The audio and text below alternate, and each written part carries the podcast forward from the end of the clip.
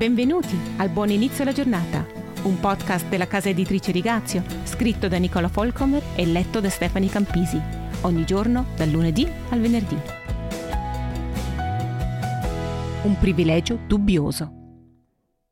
Un giovane israeliano, che nostra figlia aveva conosciuto durante un semestre di studio ad Haifa, una volta ci accompagnò al confine libanese dove fummo invitati dalla famiglia araba di un amico. Non era per nulla interessato alla fede, sia essa ortodossa, ebraica, messianica o cristiana. Gli abbiamo chiesto del suo soggiorno in Germania, dove aveva trascorso un periodo prima del servizio militare.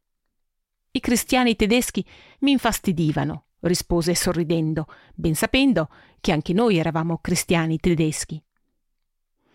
Quando dico che sono ebreo, spalancano gli occhi sorpresi e dicono quanto deve essere bello appartenere al popolo eletto. E tu, come ti senti ad appartenere al popolo eletto? gli chiesi. Non mi piace per niente, rispose lui, senza un filo di ironia. Cosa ho fatto per meritare di essere scelto da Dio? Avrebbe dovuto scegliere un altro popolo. Per me è una punizione.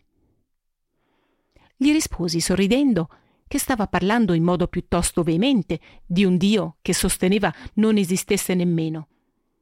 Ebbene, anche gli antenati di questo giovane si sono opposti con tutta la loro forza dall'essere scelti da Dio per uno scopo.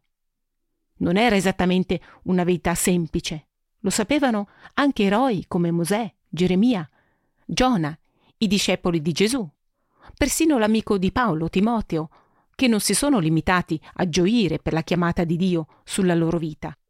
Vedi Esodo 3, Geremia 1, Giona 1, 3, Giovanni 6, 67, le lettere di Timoteo, e hanno avuto bisogno di essere incoraggiati. Il nostro giovane israeliano aveva capito tutto. Essere scelti da Dio non è esattamente una chiamata che dovrebbe suscitare in noi una gioia sfrenata. È una questione seria. Costa un prezzo elevato e molto coraggio. Richiede tutto da noi. Ma una cosa è certa. Chi ha sentito la voce di Dio all'orecchio non può tornare indietro. Non vuole tornare indietro.